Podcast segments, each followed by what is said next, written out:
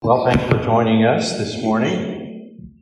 Uh, it's good to see everybody here.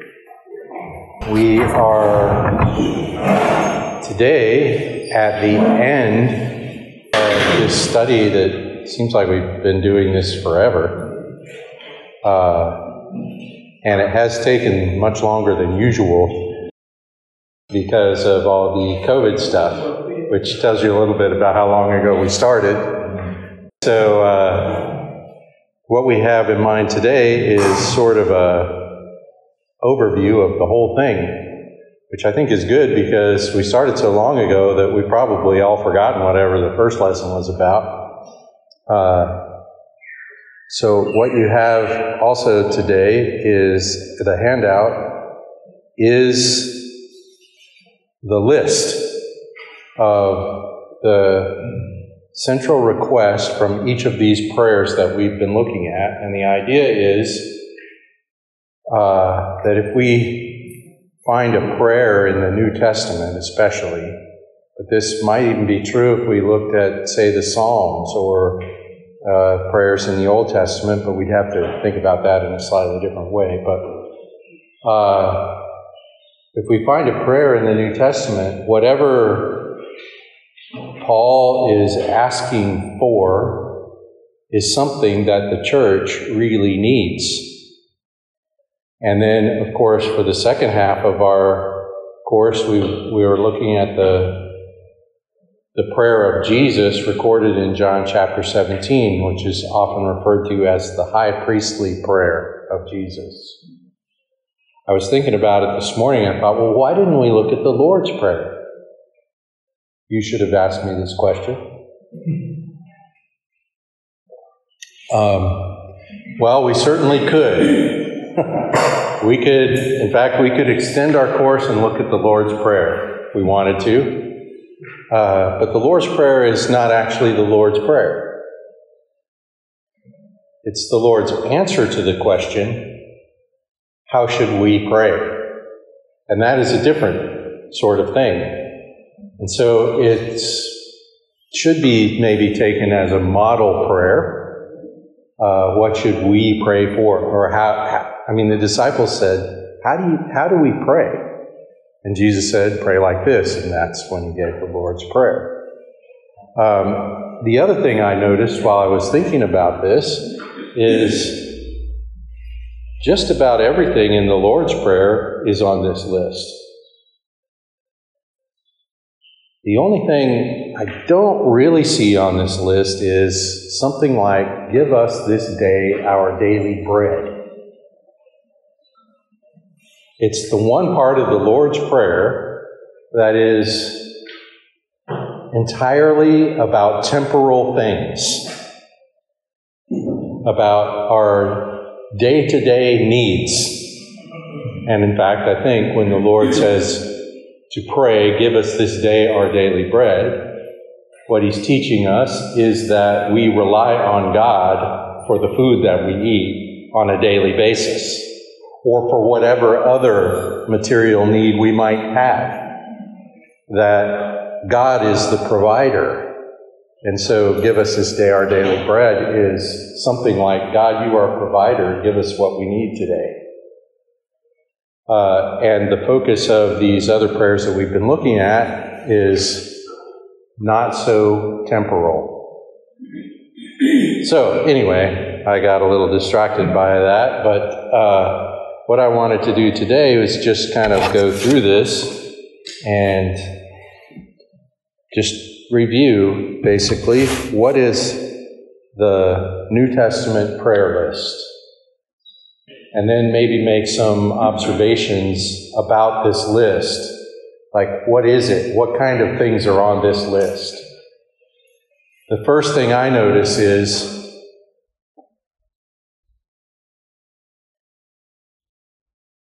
the things on this list are not things I ever thought to pray for, except by reading this list. Well, okay, that might be slightly overstated,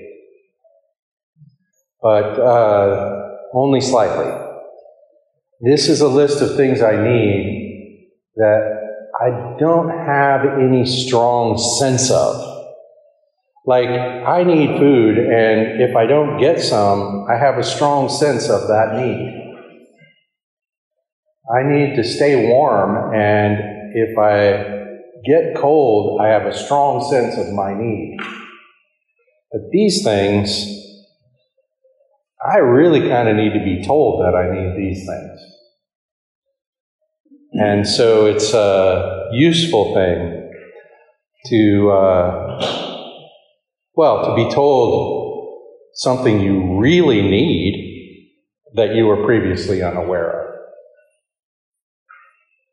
Anyway, let's just take a look at the list. We started in Ephesians chapter 1 in in the first chapter of this great chapter, which I've recommended since we've been studying Ephesians in church, that you read this every day as a believer. It really helps you to understand who you are in Christ and how good that is.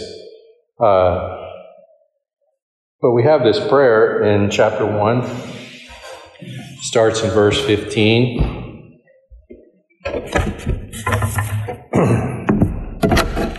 And Paul prays that the eyes of our heart would be enlightened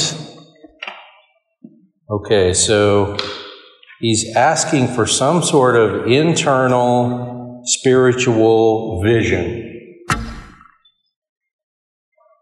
That the eyes of, uh, sorry, that the God of our Lord, this is verse 17, that the God of our Lord Jesus Christ, the Father of glory, may give you a spirit of wisdom and of revelation in the knowledge of Him. I pray that the eyes of your heart may be enlightened so that you will know what is the hope of his calling, what are the riches of his glory, of the glory of his inheritance in the saints, and what is the surpassing greatness of his power toward us who believe. Now, that is quite a list, and so focusing in on what the point of it all is is kind of important. I think the point of it all is that we would have gospel informed spiritual vision. Wow, uh, what does that even mean? That we would have gospel informed spiritual vision, that we would see things in the light of God's grace. That God would open the eyes of our hearts to truly and fully perceive these three things the hope of his calling, the glory of his inheritance in the saints, and the surpassing greatness of his power toward us believers. All of this is in knowing him, that is, a personal fellowship with God himself which is only possible because of the sacrifice of Christ. Knowing Him is about fellowship with God, restored to us by the sacrifice of Christ that and that knowing him provides us with a really true perspective on whatever else there is in the world on our immediate situation that's related in the word wisdom how do i correctly assess the situation and act correctly in it how do I have the practical intelligence to live in this world? And what Paul is praying for is that our temporal perspective would be in the context of our eternal perspective. That because I know God, I see everything else more truly more correctly, more wisely, and I am able to judge in, in a correct way, in the way that will be eternally proper. Does that make sense? And so the first prayer request is that I would have a true perspective through the lens of the good news. There's an old expression that says, He's so heavenly minded, he's no earthly good. You're familiar with that expression?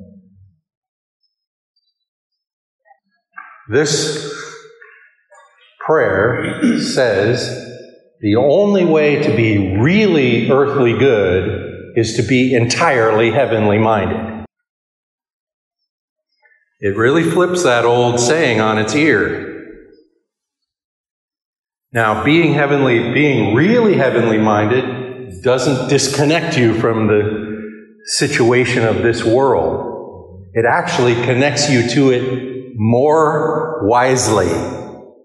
And so that's kind of the point of this prayer that God would spiritually open the eyes of our hearts to grasp the hope of our calling, the inheritance in the saints, the surpassing greatness of his power toward us believers, which we will learn in chapter 2 of Ephesians, is we're actually in a position of raised from the dead and knowing these things transforms how we know everything else and how we behave in it. Well, if I take this long on every one of these, we'll be here all day. So let's let's move on. Ephesians chapter 3, this is the prayer we just looked at in church on Sunday. To be spiritually oh, that says strength. There's a typo on your handout.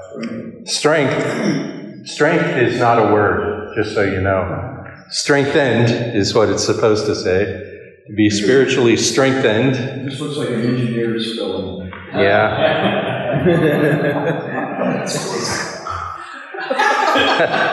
Close enough. Yeah, you know what it means. And you probably wouldn't have noticed I misspelled it if I didn't tell you. Uh, yeah. Apparently, the spell checker's turned off on my software because this is not a word at all. Looks good. To be spiritually strengthened so as to be fully occupied by Christ. This is a prayer of Paul, which we just talked about on Sunday, so I probably shouldn't just give you that whole speech again, but uh, that together with all the saints, we'd be strengthened by the Holy Spirit with the capacity to trust Christ, to be fully occupied by Christ, to be strong enough to grasp the full scope of His love so that together the church may be filled to all the fullness of God. There you go. There's a one sentence summary of Sunday's message. Apparently, for, for Christ to really dwell in my heart is something I'm not strong enough for. I need my heart to be fortified by the ministry of the Holy Spirit for Christ to occupy me. Now, when I was five years old and I prayed, Lord Jesus, come into my heart, I didn't realize this. And the Lord Jesus, of course, does occupy us. The person of the Spirit of God does indwell everyone who trusts in Christ or who wouldn't trust in Christ. And that is the ministry of the Holy Spirit to strengthen us to trust in Him. This is what the Spirit does. This is what it means to be born again of the Spirit. To be born again of the Spirit is to be made alive, made strong, made able to see Christ for who He is, to trust Christ, and for the for, for Christ Himself to occupy your life. I, I can't think of a better word than occupy. Like He comes to dwell in us through His Spirit by faith. And this is something I really need. And this is related to the first item, right? Because that true perspective is about all of these things to be spiritually strengthened so as to be occupied by Christ. Yeah. If someone does not cross Christ, then that person won't be strengthened by the Holy Spirit. It's because being strengthened by the Holy Spirit. Hmm. So the question is sort of who starts this? Who starts this? The Spirit is my answer to that question. Basically uh, based on John chapter 3, where people who are born of the Spirit are those who believe in the Son. Yeah. Now, this, of course, uh, is something that is subject to argument in theology school. Uh, my my uh, position on this is re, this is how we say it in theology school regeneration precedes faith. In other words, I believe because I've been born again, not the other way around. So, the, anyway, this is based on the basic concept of Ephesians 2 8 and 9. By grace you've been saved through faith, and that not of yourselves, it's a gift of God. If I ask the question, how did God give me this gift of faith? The answer is by the work of the Spirit. In throughout the book of John, Jesus is saying, uh, "Nobody comes to me unless the Father draws them." Well, how does the Father draw them? By the ministry of the Holy Spirit. 2 Corinthians chapter 4.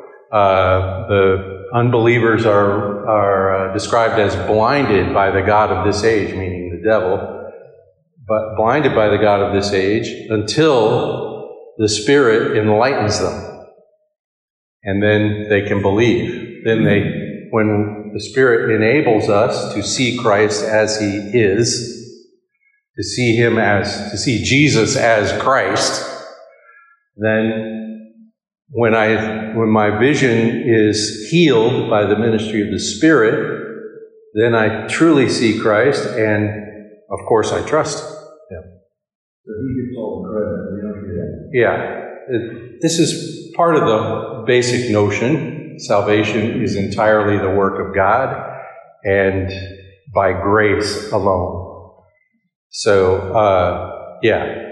So here, though, this prayer is not for unbelievers, for believers. So for me, one of the striking things in this prayer was you're reading along in Ephesians and you come to this statement where Paul prays for Christians that Christ would dwell in their hearts. And immediately I think, wait a second, they're Christians. Christ already dwells in their hearts. and the question is how much? How much? How far? To what extent? How deeply? Because in my heart there's there's more room for him to occupy. I do have a kind of divided heart. And I need Christ more than I have him. I have him, so that's not the question. This is kind of like the commandment we're going to find in later in Ephesians uh, when uh, Paul exhorts us to be filled with the Spirit. Wait a second. He's commanding us to be filled, so it's a, kind of this weird passive commandment. Like he's commanding us to let something happen to us something we don't actually do. But apparently we allow it, or something like that. Uh, to be filled with the Spirit. And but in Romans he says if you don't if, if you don't have the Spirit, you don't belong to Christ.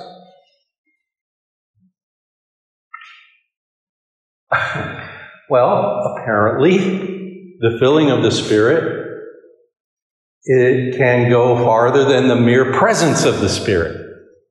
Then I can be occupied by the Spirit and still need to be more occupied by the Spirit. And that's kind of the idea in this text also. I have Christ and I need to have Him more. I mean, it's kind of simple, really. How complete is your comprehension of Christ and His love for you?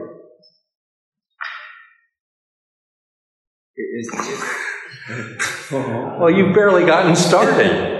And one of the things that happens when you get started on knowing Christ and his love for you is you begin to realize that though you know it and you love it and you appreciate it and you trust in it, you barely know it, and you could trust in it more.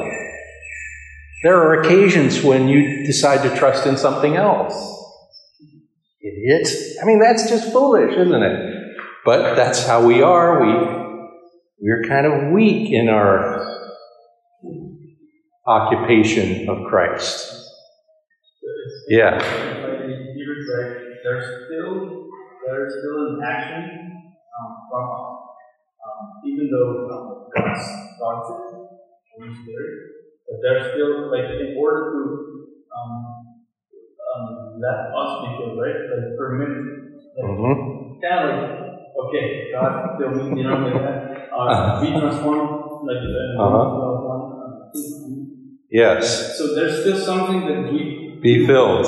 even though we're not the one in charge of doing the salvation, but there's still a, a participation in it. Well, it is you. So, right. yeah, there's at least that. And, uh, I am the one filled, so there's at least that participation. I, this is somehow or another voluntary. I mean, the Lord isn't forcing himself on me, though we would want to say that his grace is not resistible. If I see Christ for who he is, I'm, I'm not going to refuse him. That'd be, unless I'm literally insane.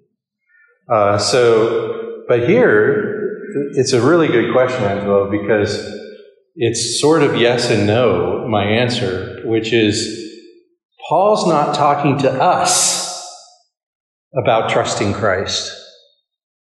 There's, there's no exhortation in this prayer that says trust in Christ.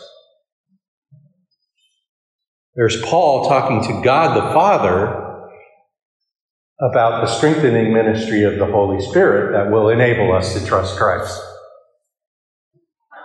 In other words, he doesn't say, hey, Christian, trust Christ more.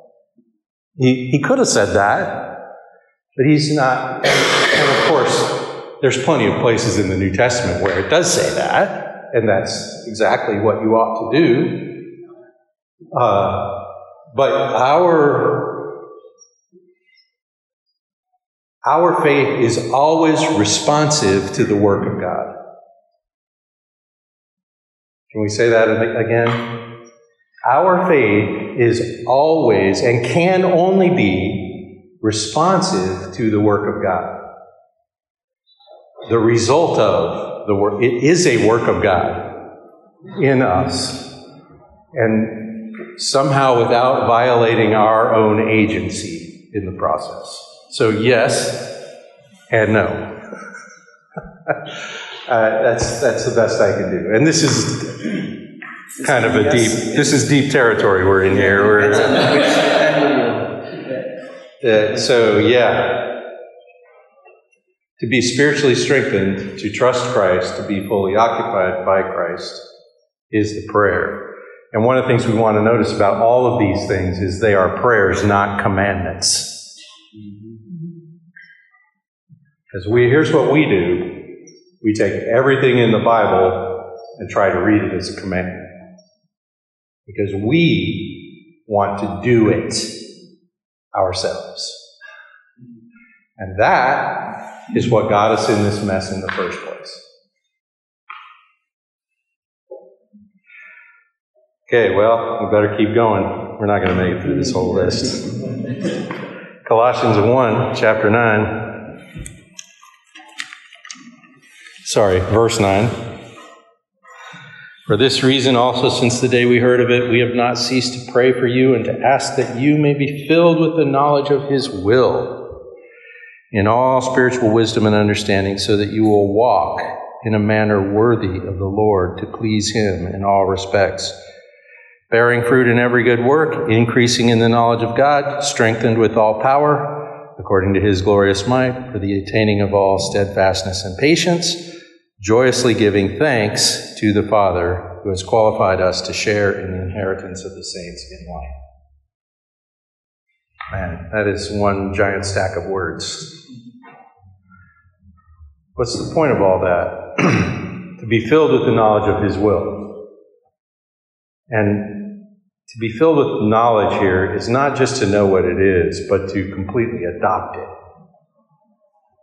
to take God's agenda as my agenda. That God would develop in us, and again we have this word, these words, spiritual wisdom and understanding. Understanding is a word for like synthesis, for, for putting things together in a sensible manner, to make sense of the world. So that God would develop spiritual intelligence in us so that we would become obsessed with what He wants. It took me a long time to decide to use the word obsessed, but it's the best thing I can think of. that, in other words, what God wants, I regard as best always even when it doesn't seem best to me. That's kind of obsessed. The question is, what does God want? Because whatever God wants is good and right. And if I want something that deviates from what God wants, I have deviated from what's good and right, which is stupid, foolish. But in order for me to adopt this way, I need God to fill me with spiritual wisdom and understanding. And that's something He does. That's why we're, again, Paul's talking to God and not us. He doesn't say here, for this reason, since I heard about all you people, I'm begging you to fill yourself with the knowledge of God's will by spiritual wisdom and understanding. He doesn't say that. He says, I'm asking God to work. So, what that means is to see the beauty and goodness of His will, with the consequence that we joyfully live in order to please God. And He defines that life with these five basic terms. We become fruitful we become productive according to the eternal standard of God. We increase in our fellowship with God. Jesus said, If you love me, you'll keep my commandments, and those who love me, the Father will love them, and I will love them, and I will come to them and manifest myself to them. This is in John 14, I want to say. In other words, God's love is responsive to our responsiveness. It's a personal relationship. And so, when I joyfully live in order to please God, I grow in my fellowship with God. Another way to think of this is like Paul does in Philippians chapter 3 when he says, I want to know Him and the fellowship of his sufferings. That's odd. So Paul wants to understand suffering as a means to fellowship with Christ, as a way of knowing Christ. So Paul's saying in that text, I'm going to try this sacrificially loving way of life not just because it's good to practice a sacrificially loving way of life, but also because that's how Jesus acted, and if I do that, then I'll understand Him more. Okay. So, the third request to completely adopt God's agenda in this life. I become fruitful, increasing in knowledge in fellowship with God. I become steadfast, patient, those two words sound like they mean almost the same thing. Patient means I become able to deal with difficult people.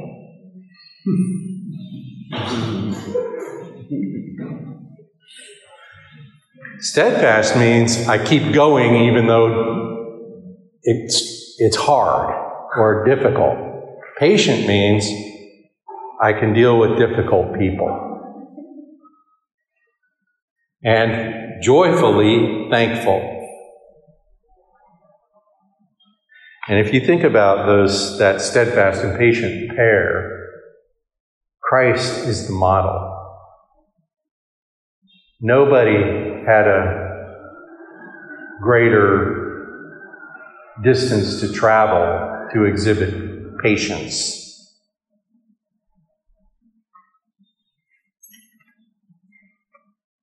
Okay, Philippians 1. Philippians 1, the prayer request is that we would abound in love. Oh, going the wrong way.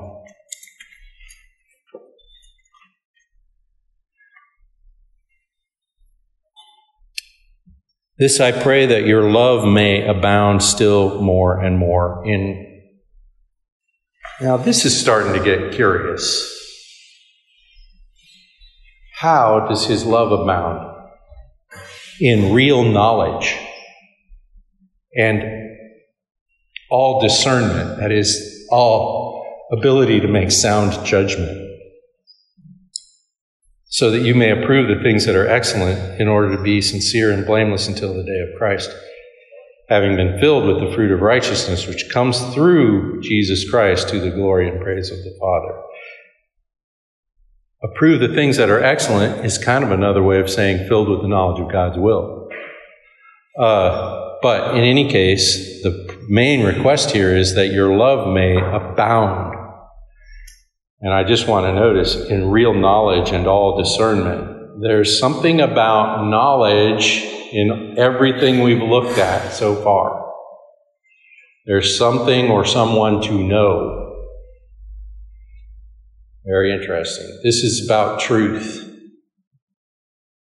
What is true? So, uh, that your love may abound, well, here's how I said it to have more love than we need, love to spare.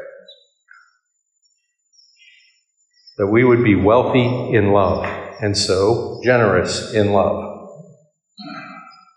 I have always taught my children and grandchildren the love that we have has the value.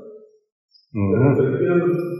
If it is involved their mom, their dad, their or so on, they still have money left over for other people. Mhm. That is innately more. They cannot defeat it. They Okay. can't say, well, if I love this person so much, I feel it in Mm-hmm. my heart every day, I don't have enough for this person. It's not true. Well, that's not true. Yeah, that's right. Yeah, and so here what we're talking about really is the is is not whether being loving depletes love, though that's not the question. The question is how'd you get to be loving in the first place? The, and the the answer here is that what Paul's praying for is that we would be wealthy, uh, that our love would abound.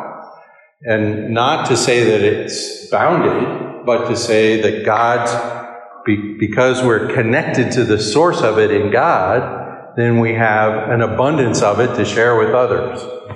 And that's kind of the logic of this sentence. So the, the, to have more love than you need, to have love to spare, to love your neighbor as yourself, uh, the sort of love that takes the time to be personally engaged, to be engaged enough to perceive what's really going on with somebody, to uh, to be able to share life with someone, uh, to be generous, to well, this love is the is the fruit of the imputed righteousness of Christ. That's what he says here. I just wanted to point it out. Uh, having been filled with the fruit of righteousness which comes through Christ, through Jesus Christ. What this this love is the fruit of righteousness that comes through Christ. This is God's credit to you of the righteousness of Christ. And being credited with righteousness produces fruit in you. How does this work? Well, I recognize the abundance of love that I have in Christ, the security of my position in Christ, that in Him I have eternal life, I'm safe forever, that even if you kill me, I can't die, that I'm absolutely secure in Him, and therefore can afford to be generous with anybody to the point of poverty on my own part. Because even if I exhaust all of my resources, I have all of His. And so I'm not, I can't be harmed. And so to recognize that amazing love transforms me to be loving. That's the point of this prayer. That we be so conscious of the love God has for us that it would make us loving, it make us reflectors of that love to others. Ready for the next one? It's kind of the same. Can I say something? Yeah. New to this, so I in here. You know, what you're talking about is, I have to work really hard at that. That doesn't come naturally to me. I'm a selfless individual. I want what I want. Yeah. And I have to pray about loving myself, I love myself. But I really don't love you like I love me. I have to pray about that and work on that every day. And I think God gives me the strength to do that. It doesn't just happen. It didn't just happen to me when I became Christian that all of a sudden I'm this wonderful guy and I love everybody like I love myself. It's a daily thing that I have to pray about. Because deep down in my heart, I'm still selfish and I want to take care of me 1st Mhm. And so I have to get outside of me. I have, I'm not talking about Right. anybody else. I have to get outside of me and pray about that Right. to do that. Yeah. So, again, we're coming back to Angelo's question in a certain respect. In other words, the question is well, Paul doesn't say, hey, Philippians, try to be more loving. He says, Lord, let them abound in love. So, the, my response to that proposition is something like this. Well, yeah, love is going to be hard work. Love is kind of by definition the hardest work. And yeah, what would, why would I even care to begin on that project? And so the, the solution to this is, as it always is in every aspect of the Christian life, God is the provider, not me.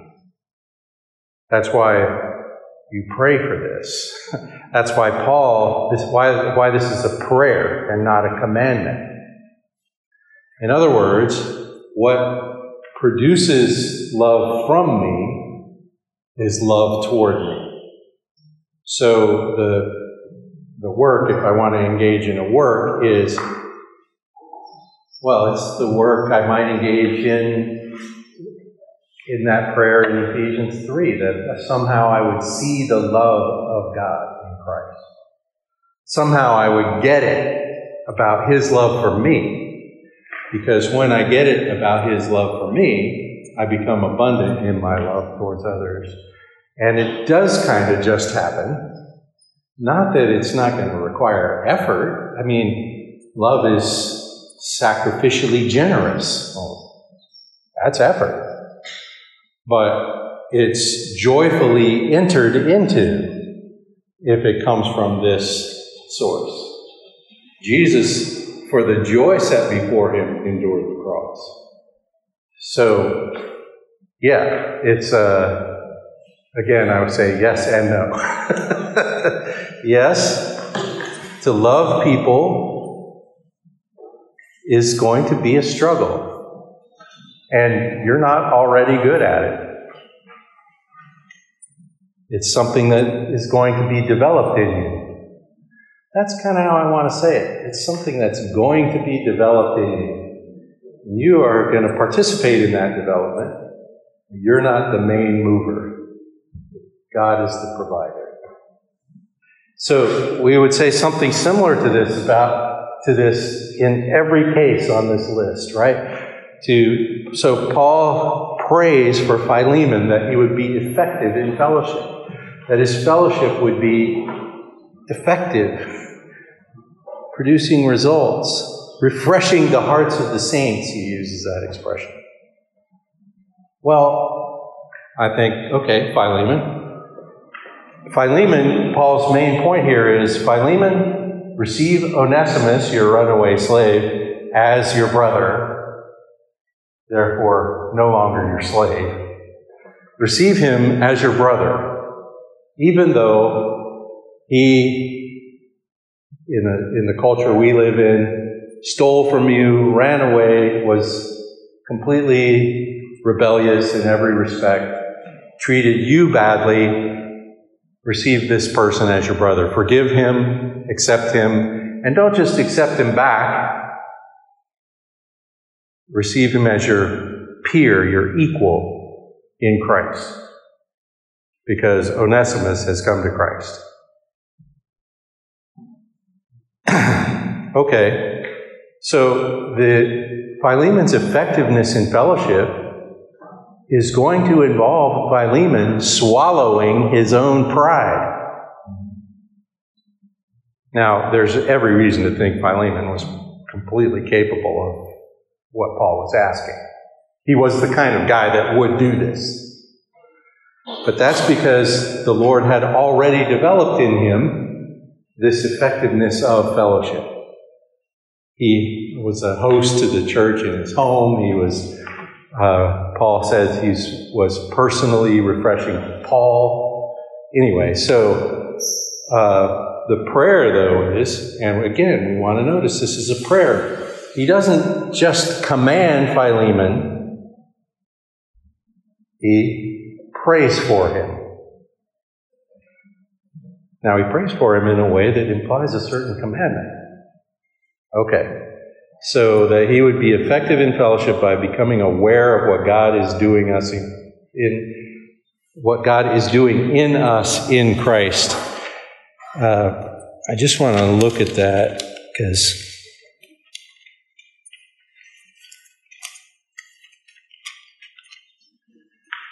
Uh,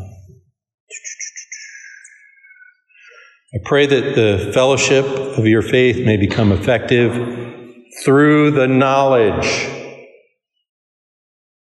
Wow, it's like every time Paul is saying, This thing I'm asking for is going to be delivered in the form of you knowing something or someone.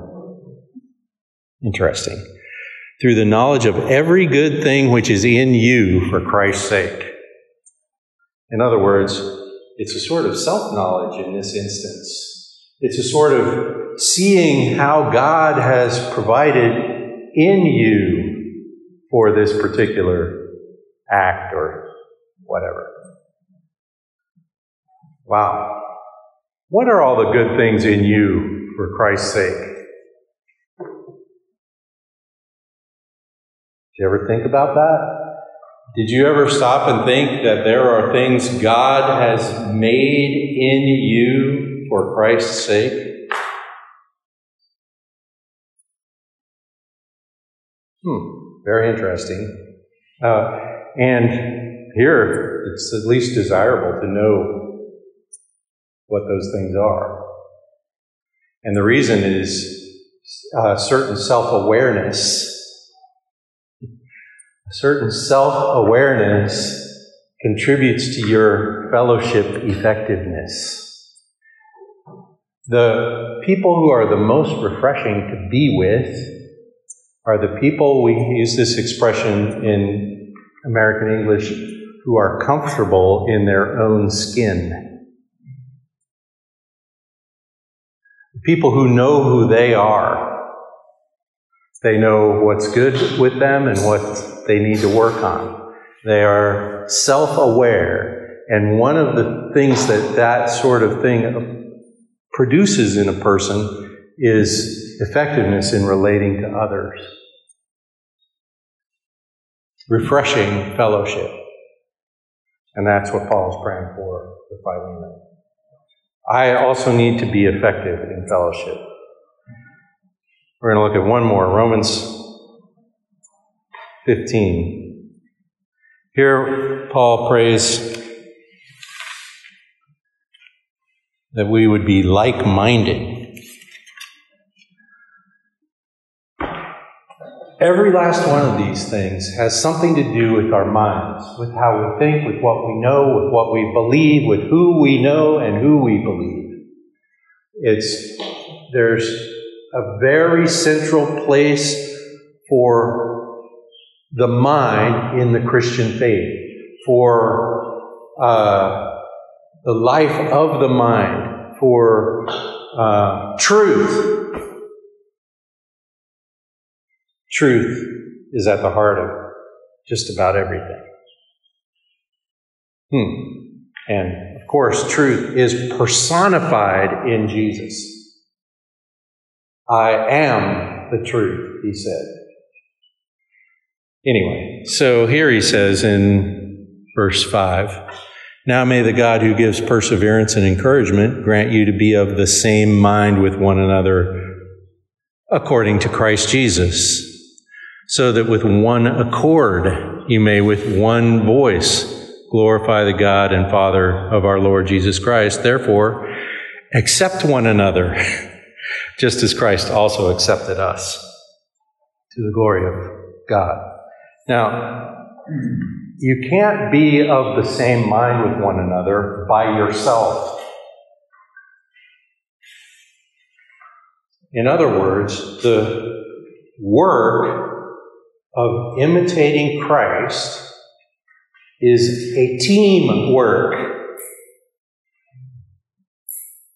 The work of knowing God is a team work. It's something we engage in jointly with the others. We work on it together. Not I work on it, you work on it. Hopefully, I hope you do well. We'll see you later. No, we team up on it. We collaborate in the work of knowing and following Jesus. Uh, that's what that means to be of the same mind with one another according to Christ. And what is the thing where our minds are tuning to Christ? and then, sorry? Is that a call to action? Well, uh, certain action, yes. I mean, I have to be together. We have to engage in conversation. We have to uh, think together. We have to converse. Sorry? Is just conversation or is also then from that generating something you do? Well, this this doesn't mention anything to do except work together on this, but it seems unavoidable. It seems unavoidable to me that this would result in in work together. And uh, if we're talking about imitating Christ, then we're talking about engaging in relationship and in the world for the Christian purpose. Yeah. So uh, this isn't. I, so I guess my answer to your question is no. This isn't a particular call to action, apart from the action of working together to be of one mind in Christ. But you wouldn't do that without some call to action. At you know, at some stage along the way, I mean, to think together about uh, according to Christ Jesus, well, Christ Jesus wasn't didn't sit at home and do nothing. So, yeah. Uh, so, so our being here, talking about Mm-hmm. trying to understand it. Would reasonably be expected to be reflected in what we did after. Just as any conversation about how you think or what you believe is true would do such a thing. Yeah. If we gather together and we're figuring out how to follow Muhammad, it would be it would have that effect. Because all action is the consequence of faith. All action, no matter what anyone does, is the direct consequence of what they believe to be true and who they believe in. So that, uh, yeah, so if we say, if, if I convince you that anything is true, if you're really convinced, your behavior will reflect that. So here, if we think together to follow the mind of Christ, well, we didn't really do it if it didn't change. If it doesn't change how we treat people in the world, I, it just we might say we did it, and we didn't really. If it doesn't change how who we are outwardly. A perfect example is what Howard shared about. Mhm. That- Exactly. He shared that to all of us. And we're Exactly. And so he shared how he's working on that. And that's something that we can take with us. And it's valuable. And if you hadn't been here, and hadn't shared that, we wouldn't think about it. Correct. It wouldn't front, front of mind. So that, is that doing something? So, so what we're doing here, what we're doing here, is engaging in the thing Paul is praying for in this text. We are thinking together about how we all might think and act more like Christ. Not simple ethical or theological unity. In other words, we're not, it's not just uh, we're all going to agree about our doctrinal statement. And we're all going to agree about our rules of how we ought to behave. Well, though, I mean, those things are involved, but that's not the full extent of this prayer. It's also a unity of effective fellowship in the light of the gospel. In other words, we do this together. This developing the mind of Christ, we work, we work it together, we do it together. And again, we read this as a commandment when Paul writes it as a prayer. So, here's my one of my concluding one of my conclusions from this whole conversation. When you read a commandment, read it as a prayer. Now, I'm, I'm extending this idea past the point where the, of these prayers. Because what Paul's saying here is here's what you really need. You really need to look at everything in the light of the gospel. You really need that. You really need to be fully occupied by Christ, something you're not strong enough to do. So you really need the work of the Spirit to build faith in you so that you're more occupied by Christ, so that you comprehend His love. You really need to adopt God's agenda because God has the correct agenda. You need, you need to know and follow God's will. You need that. Where you don't have that, you are poor and wrong and misguided. Uh, you really need to be more loving. I mean, everyone knows that. We, I mean, while you're talking, Howard, I'm going, yeah, that's, that's right. This is that's that seems impossible, right? Uh, we really need to be more effective in relationships. We really need to know the mind of Christ. Now, that one we might not notice, but we do need it. And so that's, and we need to work together on that. We really need all these things. And so, here's something. When the scripture says, a commandment, let's take one love your neighbor as yourself. That's really already on our list. Love your neighbor as yourself. That is to the extent that you have failed to love your neighbor as yourself, you have sinned against God. You have done something worthy of his judgment. This is not a just live up to your potential sort of thing. It's a if you don't do it, you're bad sort of thing.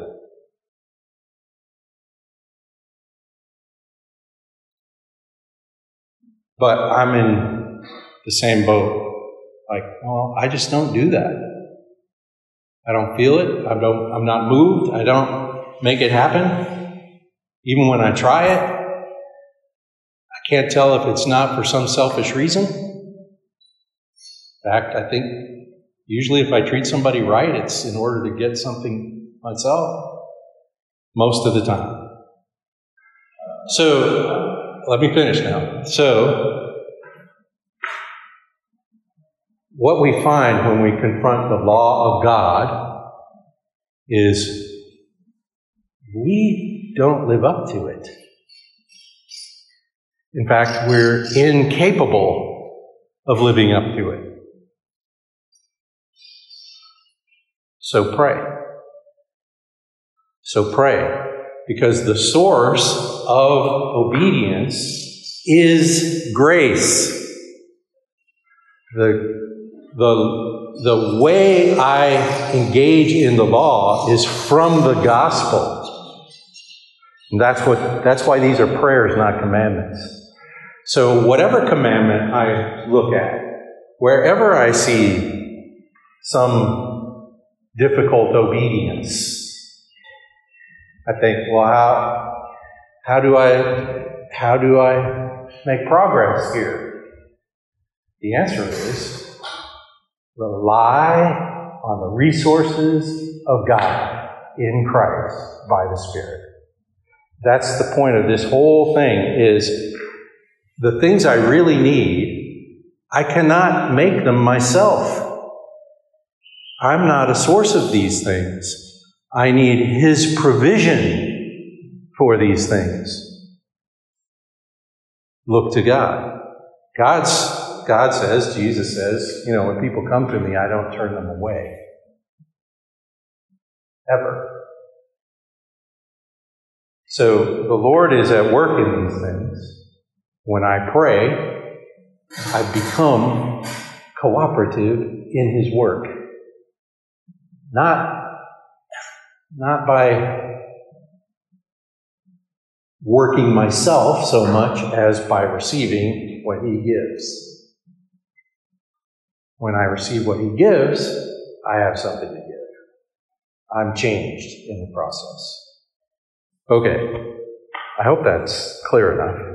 Uh, but we got to stop. We've gone for an hour and we only made it halfway through our list. this is the old part of the list, so uh, probably a lot of you guys weren't around when we started this. But um, anyway, now, any, any more questions, comments, discussion points? Um, thanks, thanks for uh, sharing this with us. Yeah. It's open-minded on uh, a lot of points, all about the different um, things that is uh, truly uh, that we need. We need uh, uh to love, we need to uh, fellowship, and it's very important to talk about it and let God uh, let us do it. Not us, right. let God let us do it. Yeah. You have, you have to get excited. I mean, in a certain sense, this this comes back to the principle of that I find at the heart of almost everything, and that is the principle of image and likeness. the purpose of the human creation is to, by, by being like God, by being in association with and made in his likeness, we bear his image. And the, the human creation is designed to walk in correct fellowship with everyone else and everything else because we walk in correct fellowship with God. And He is the wellspring that all goodness comes from. So I'm only good in connection with Him. When I operate in my independent goodness, I've missed the point entirely. If I operate in His goodness, then I'm getting restored to the original design. So always pray. I, you know, you're probably tired of hearing me say this, but the entirety of the Christian life is prayer. There's nothing more to it and nothing less to it. Now, that should expand your idea of what prayer is, but okay, we'll talk about it. I wrote down this particular line. When you read a commandment, read it as a prayer. Yeah. Because, of course, as human beings, we are uh, in our nature to try to follow the rule and try to do it best. Ourselves. Yeah, ourselves, right? And, and to read the commandment as a prayer says something about um, where we put our trust. Right. Uh, if I read it as a commandment, I don't trust in myself to follow the commandment. If Correct. I read it as a prayer, I trust in God. So He To work in you. exactly in order because we can't follow 100 percent by ourselves. Well, and while you're talking, I'm thinking when you see a commandment, read it as these prayers. Because all of the law of God is summarized in the commandment of love. Love God, love your neighbor. Love God with all your heart. I was I once was doing this Bible study, and the, it's a book, you know, like a workbook thing. And you come to this point in the workbook where he quotes this commandment: "Love the Lord your God with all your heart, with all your soul, with all your mind, and all your strength." And there's a question. Question is, do you love the Lord your God with all your heart, with all your mind, with all your uh, soul, with all your strength? Yes or no?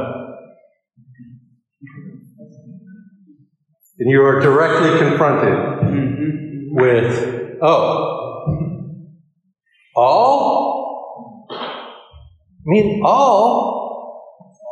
In other words, if you love the Lord your God with 97.3% of your heart, you have not fulfilled this commandment.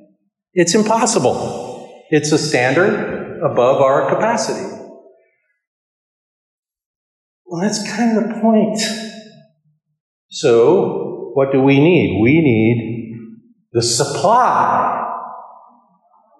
Uh, we, we become loving by being loved. John just says this straight out.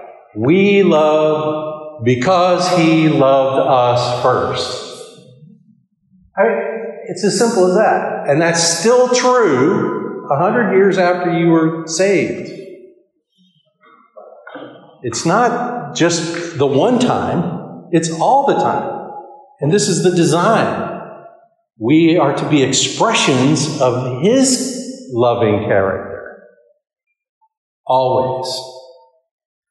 So Paul writes in Romans present yourself to God as instruments of His righteousness. Not be righteous, but let God be righteous in you. And there's a word for grace, it all grace found. Forget it. Even in the Garden of Eden, before sin came in the world, God is the provider not Adam. And the, what, what, when Adam got into trouble was when he decided to provide for himself. At, at uh, a certain moment, the thing, all, all things we do in our own strength is not good. It's worthless. Let God guide us. Correct. And, and there is a God will never give us more than we can handle. Uh, someone said uh, that if we um, want to love the people, uh, and it's so hard to love um, but in our own system as human being, it's hard to do it. But in God, let, let God do it for us. And, uh, I, I like the rephrase of that, that aphorism, God will never give you more than you can handle. It goes like this.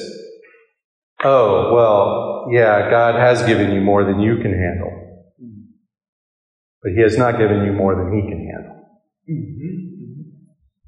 in you. Yes. And so it's a, You, you mentioned something about standards being above our capacity. yeah. But that's in an in a individual context or as together can in Christ, can we achieve those standards? Like, Not can, in- Can we together in Christ uh, love God 100% before our, our soul? Well, in Christ we will. Oh, we haven't yet. The key phrase in your sentence is in Christ. In Christ I can, because Christ can do these things in me.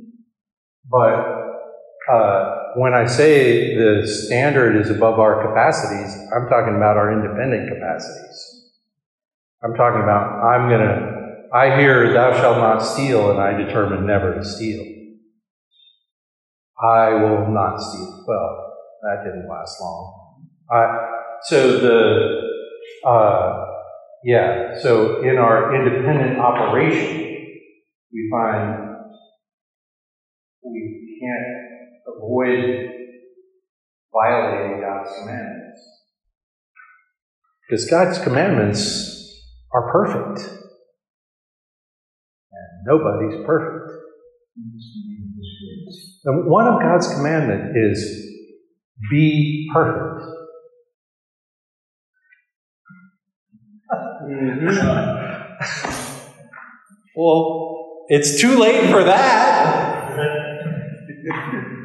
I, and you know, because as soon as there's any imperfection, perfection is impossible. From now on, my only hope of that of obedience to that commandment is in the credit of the righteousness of Christ to me. And then in the realization of that in the resurrection. So, yeah, to get together, we work on this together, but uh, I, I think it would be unreasonable to expect that even the church together has the, well, I put the phrase in Christ, anything's possible. If I if I'm just talking about what we can do, who's even interested? Honestly. Uh, who cares what we can do? We, Yeah, it's a very limited audience. But uh, what if God visibly did something in us? Well, that'd be worth seeing. That's why we begin in prayer, not by not with a plan. I, think sometimes when we talk about these things, we, we, we actually thinking about God as a concept and not as we being here. Maybe, maybe that's just but, you know. Well, you certainly could. yeah, Yeah. that, but that perspective changes. That, that changes the perspective of what we're talking about. Yeah. You know, like, um, uh, if I was talking about my father, you know, hmm maybe it's not the same But I would say if he was, if I was aware that he's standing next to me. Yeah. Sure. Yeah, and, and this is, I mean, we're talking about a person's, not a concept, not an idea, but a, but a trinity of persons. One God in three persons. And what we're talking about is a personal involvement. So when we when we're talking about the Spirit dwelling in the fellowship of the church, that's not an abstraction. That's the actual reality of things. And so what we're praying for is that that would be effective. Well, okay, I, I don't see how I can pray that that would be effective. And not, while praying that, means submitting myself to it. In other words, if I say, I want to pray together with Paul that I would be strengthened with power in the inner man by the Holy Spirit, well, praying that is, is opening myself up to it for real, or I'm not really praying. Praying that is acknowledging the personal relationship that is involved with me and the Father, ministered to me by the Spirit. These are persons, like we're conversing as persons. So those things are, are not, this is not some kind of abstract concept. This is a real, a, the actual spiritual reality. And one of the things I see in all these prayers is, man, I wish we were more aware of this, of these spiritual realities. Lord, keep, help us to keep these things in mind and in heart, you know, not just our cognitive reasoning, but in our whole person. To be, to have your heart occupied by Christ means you, all there is of you, is a house of Christ. So that when I live, I'm living out from my fingertips the character of Christ.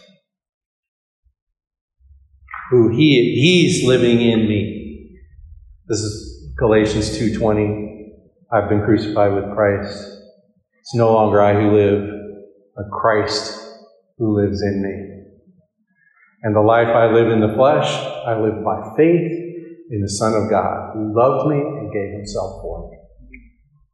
That's this is the same principle. It's uh, it I can't, you can't read any verse of the, well, okay, maybe some. I don't know. But for me, this is on every page of the Bible. I walk in fellowship with God, so I walk in good fellowship with you. Yeah. And He's the ever living source of all goodness. In, yeah, go ahead. I want to share this little thing. We, it is very interesting. Uh, we as uh, adults, we sitting here to um, hear what the Bible says um, that we have to do. Um, the Bible said also that um, teach the child the way he has to go, and when he become old, he never depart from it. Um, this commandment in Ephesians 6 1 to 3 says, Children, obey your parents in, in the Lord. obey your parents in the Lord, for this is right. Honor your father and your mother. This is the first commandment, commandment with the promise that it may go well with you and that you may live long in the land. Yeah. And if it goes, goes back in the Lord, we as adults, we have to uh, pray that the Lord will guide us, that we think like Him. And the, the prayer for, for our children has to be that they will obey us as parents in the Lord. And you know, it's, it's very nice and to to um, pray for each other, not not only for adults, but for, youth and for the children. Yeah, the verse right before that says, Fathers, raise your children in the Lord. Mm. I, I'm shortening a little, but bring them up in the nurture and admonition of the Lord. That's not your nurture and admonition. Mhm. It's His exercise through you. It's everywhere.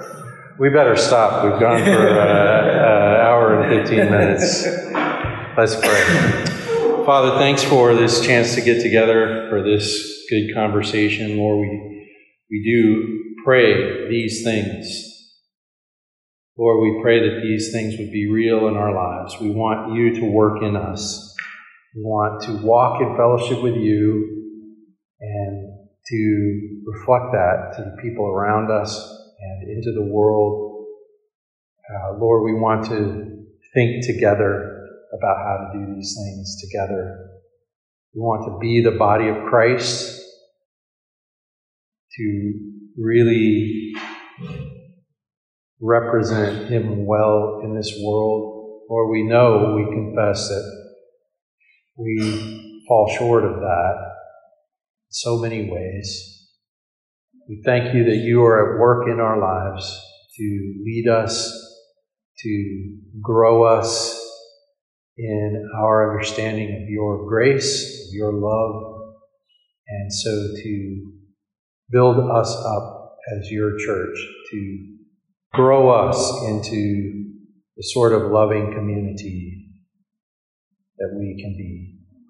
We thank you, Lord, thank you for each one of these men and their friendship and fellowship together. In Jesus' name, amen.